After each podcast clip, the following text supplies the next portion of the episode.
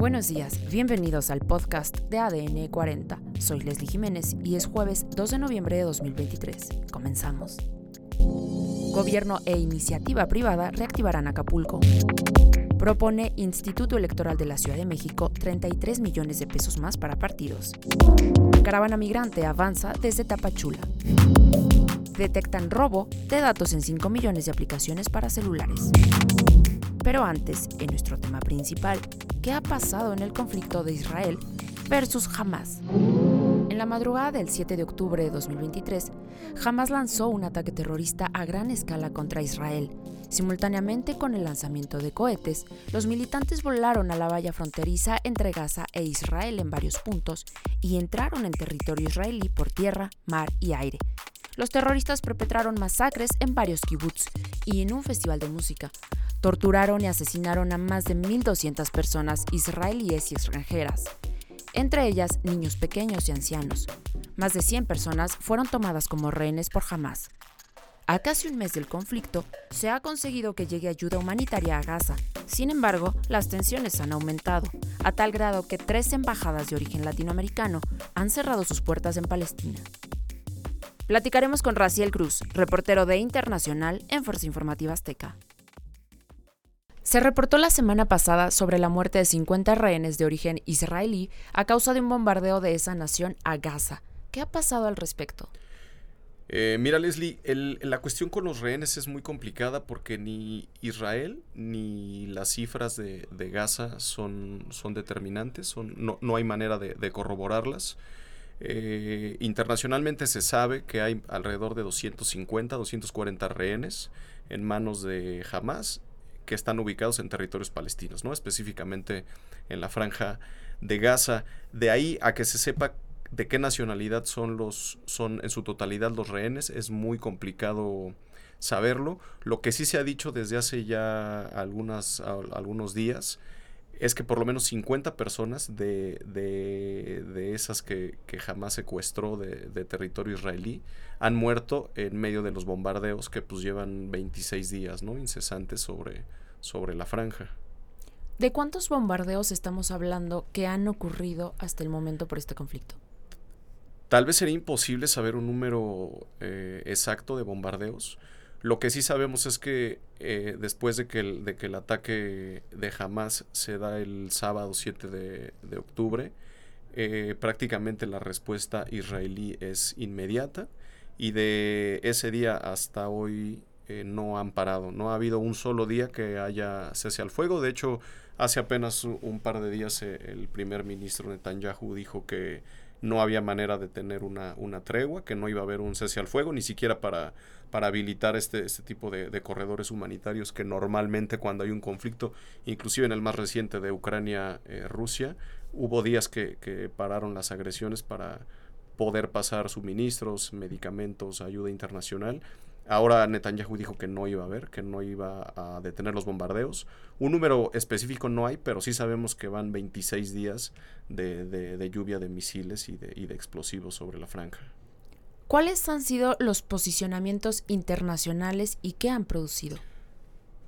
La, la, segunda pregunta es muy sencilla, no han producido absolutamente nada, ¿no? El único que tal vez eh, hizo o, tuvo algún cambio fue el, reciente de, Qatar y Egipto, que, trató con Hamas y trató con, Israel este, este, eh, esta liberación de algunos rehenes, que fueron eh, muy, muy pocos.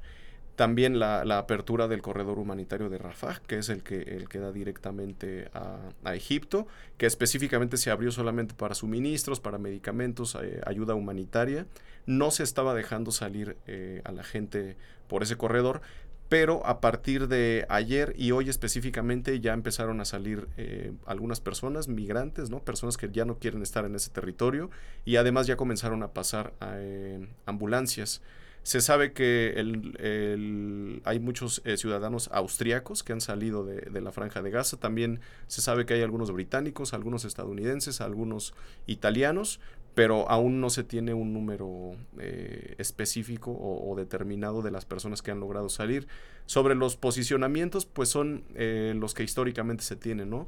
Occidente está del lado de, de Israel, Latinoamérica, como habitualmente ha pasado, se, guarda sus, eh, sus comentarios, específicamente eh, países como Chile, apenas ayer, eh, dijo que Israel debería enfrentar justicia después de, del, genocidio que está realizando en, en, Palestina. Y del otro lado, en, en Medio Oriente, pues está Yemen, está Irán, que eh, son enemigos históricos de, Israel y que condenan las, las agresiones. ¿A qué se debe la comunicación tan explícita del primer ministro israelí? El, conflicto inicia entre, entre Hamas e Israel, inicia cuando en Israel eh, estaban pasando por una situación muy complicada de, de protestas que llevaban semanas contra una reforma judicial que había justo eh, lanzado Netanyahu. Eh, eh, los israelíes habían tomado las calles para, para pedir que esta reforma se echara hacia atrás. La reforma pasa y entonces el, gobierno de, de, Netanyahu parecía como que se estaba tambaleando, ¿no? Estaba intentando buscar apoyo que no estaba obteniendo. Ahora parece como que este conflicto le cae como anillo al dedo. Y entonces él utiliza cierto el lenguaje, ¿no? Como ahora lo podemos ver con Trump, ¿no? Algo reciente, donde él se la pasa arengando al pueblo a, ir hacia un conflicto, a ir hacia una guerra, siempre hay un enemigo, y en este caso, pues jamás le, ayudó al 100%, ¿no? Con esta, con esta manera de, de, que él parezca como un caudillo, ¿no? Que, que esté en defensa de su país contra un grupo terrorista que, que ataca siempre a los, a los israelíes. ¿Se aproxima la rendición? Parece que no, Leslie, parece que, va a ser complicado que, haya una tregua, que haya un cese al fuego y menos una, una rendición porque en ningún conflicto reciente eh, los bombardeos y los ataques contra un grupo específico lo, han devastado, lo, lo han aniquilado. Podemos pensar en ISIS en Afganistán, fueron años de guerra, fueron años de, ocupación estadounidense y eh, e ISIS sigue ahí, ¿no? Lo, mismo pasa con Al Qaeda. O sea, se devastaron dos países y Al Qaeda sigue operando libremente. Creo que la, la, historia nos dice que jamás no va a terminar con la destrucción de, de Gaza y que además Israel seguirá eh, pues atacando todos, todos los lugares que, que tiene aún como como, como posibles escondites ¿no? de, los, de los militantes de, de Hamas, que además desde hace muchísimo tiempo se dice que ellos construyen sus refugios en medio de la población civil, justo para, para ocuparlos como escudos humanos. ¿no? Entonces, es, es, un, es un conflicto que lleva muchísimos años. Jamás eh, eh, por, por muchos países es ubicado como un grupo terrorista y desde hace, desde hace muchos años está en control completo de la, de la franja de Gaza. Esta, este ataque de, de, Israel a Hamas es algo que venía ocurriendo ya desde hace muchos años, obviamente no tan, no tan fuerte y no tan directo como, como esta vez. Eh, hasta hoy había ya alrededor de 8.700 muertos en, en, la franja de Gaza, obviamente del lado palestino, del lado israelí ellos dan una cifra de 1.400 además de que todas las muertes son, son, son dolorosas y todas las muertes son, son lastimosas, creo que lo complicado en esto es que alrededor de 3.500 de, de esos casi 9.000 muertos son niños. También hay muchas mujeres y muchos ancianos que evidentemente no tenían ninguna relación con el grupo terrorista y que pues han perdido la vida en estos 26 días de, de bombardeos. En más información, este martes el ingeniero Carlos Slim recibió a representantes de la iniciativa privada y de los tres niveles de gobierno, con el fin de diseñar diferentes etapas de rehabilitación en Acapulco. La primera etapa consistirá en salvaguardar vidas y suministrar alimentos, agua y medicinas. Será entonces en la segunda etapa donde se realice la recuperación de viviendas, negocios y empleos. La iniciativa privada estima que se necesitarán dos años para concretar la reactivación de Acapulco. Por otro lado, el Instituto Electoral de la Ciudad de México aprobó un aumento de más de 333 millones de pesos en el presupuesto destinado a los partidos políticos para el desarrollo de actividades generales y sobre todo para los gastos de campaña del próximo periodo electoral.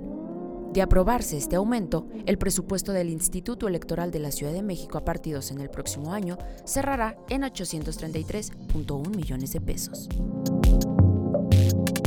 Además, la caravana de unos 5.000 migrantes que salió esta semana de Tapachula, casi en la frontera con Guatemala, avanza lentamente el martes por el sur de México sin que las autoridades mexicanas tomaran medidas para detenerlos, ni tampoco para facilitarles algún tipo de documento que les permita atravesar legalmente el país.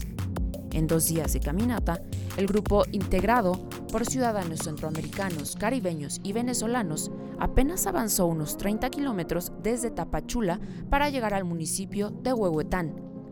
El Instituto Nacional de Migración informó el martes de la muerte de una niña migrante de dos años originaria de Perú, que fue atropellada junto con sus padres de nacionalidad venezolana cuando caminaba por una carretera en el sureño estado de Oaxaca. Según un comunicado de la agencia migratoria, el padre se encuentra en estado crítico. En otros temas, de acuerdo con la empresa de ciberseguridad ICSEC, al menos 5 millones de aplicaciones para descargar en dispositivos móviles ponen en riesgo la seguridad de los usuarios mexicanos, debido a que pueden acceder a la cámara y a la galería con el fin de obtener información sensible, así como los datos personales, Alan Morgan, líder de ciberlegal de ICSEC, detalló que en los últimos meses los usuarios de dispositivos móviles han adoptado el hábito de descargar aplicaciones solo porque están en tendencia, sin revisar los términos, condiciones y permisos de las mismas. Y en los espectáculos, el rapero, productor y compositor estadounidense Kendrick Lamar visitará México en marzo del 2024 esto durante un festival que se realizará en la capital mexicana. Además, llega a la famosa casa de subastas Christie's el arte de Frida Kahlo, pues se subastará la obra Retrato Cristina firmada en 1928, a partir de 144 millones de pesos.